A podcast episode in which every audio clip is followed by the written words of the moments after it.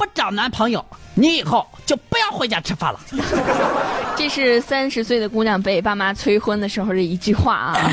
这个催婚呢，再度成为微博的热门话题。嗯最近一个南京的小姑娘小何，面对父母的花式催婚，选择见招拆招。哎，这父母真的是啊，三十岁不找对象，丢不丢人啊你？啊，你你你怎么回事你还不结婚啊？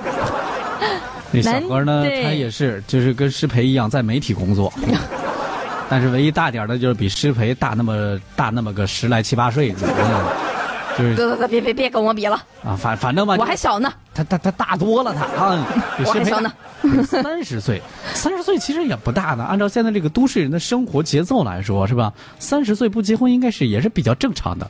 但是提到这个催婚的话题，他感到很无奈。嗯，这小何说，前几年因为这个外公生病，他妈妈就是说你赶紧找个男朋友，你外公去这个这是吧？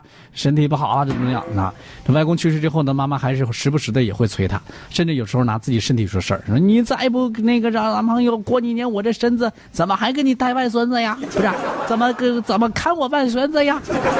你得赶紧那个生结婚生孩子。到时候我我这身体骨还能照顾得了你给给你看孩子吗？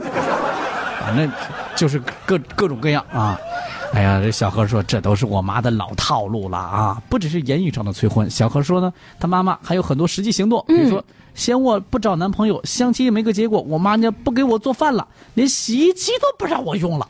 哎呦，面对妈妈的催婚，小何感到非常无奈。但是即便这样，他也不会妥协。他说：“不让我用洗衣机，我就自己洗；晚饭不给我做，我就吃黄瓜和西红柿，就当减肥了。你看看，哈、哈，这家伙的老妈帮助自己减肥的。面对持续的被催婚，小何坦言，他说：“我不是不想结婚，可是也得遇到合适的人才行啊。嗯眼前不是没有遇到吗？对呀，嗯，这对此呢，这个南京航空航天大学人文与社会科学院的教授邱建新也建议催婚要注意方式方法。嗯，父母的催婚就好比弹簧，你这越催，子女就反弹的越厉害。哎，这好像有点道理。嗯，所以说啊，应该和子女沟通的时候懂得顺势而为，嗯不要把自己的意志加给子女。毕竟啊，幸福是一种主观的感受。嗯，这个是，就是你的幸福不一定就是别人的幸福，他肯定也不是别人的幸福，是吧？但是就是那个每个人对于幸福的感受是不一样的啊。嗯网友说了，这个顺其自然的说，与其凑合结婚，不如高贵单身啊 单身贵族是吗？啊！也有网友说，真的，父母年纪大了带不了娃，嗯现在一个人上班养一家人特累，遇到合适的人你就勇敢点儿。哎，这句话说的倒也是啊，这事实是事实，但是呢，这个确实谈恋爱，两人走在一起的，有的时候确实是可遇而不可求。你不能说我我先找个人先结了婚，两个人这个呃那这个试着过吧，是吧？哪有什么这不合适，到时候慢慢的磨合吧，很容易就容易出问题啊，还有很有可能就会让你通过一个失败的婚姻，很有可能你对你对。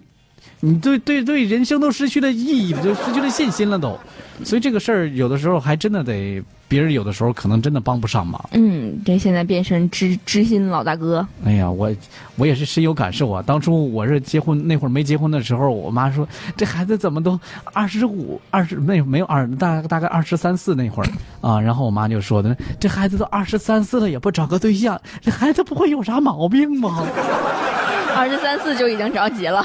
着急呀，因为这个在农村老家，这个很多一些这个小学同学，在我那个年纪，人家孩子都上小学了，嗯，知道吗？就是基本上都都有孩子了，该结婚的都结婚了，就我们两三个，就是小时候发小，就只有两三个人没结婚了，所以那个时候我的爸妈是压力特别大的，他就我觉觉得得你这个孩子有什么问题？这孩子有什么毛病，还是怎么回事？也不提结婚的事儿。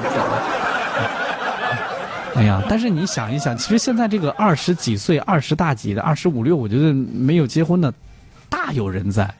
嗯，嗯，父母大不大可不必为这个这个，呃，太过于这个把他看得太重了啊。儿孙自有儿孙福，是吧？让他们慢慢折腾吧啊。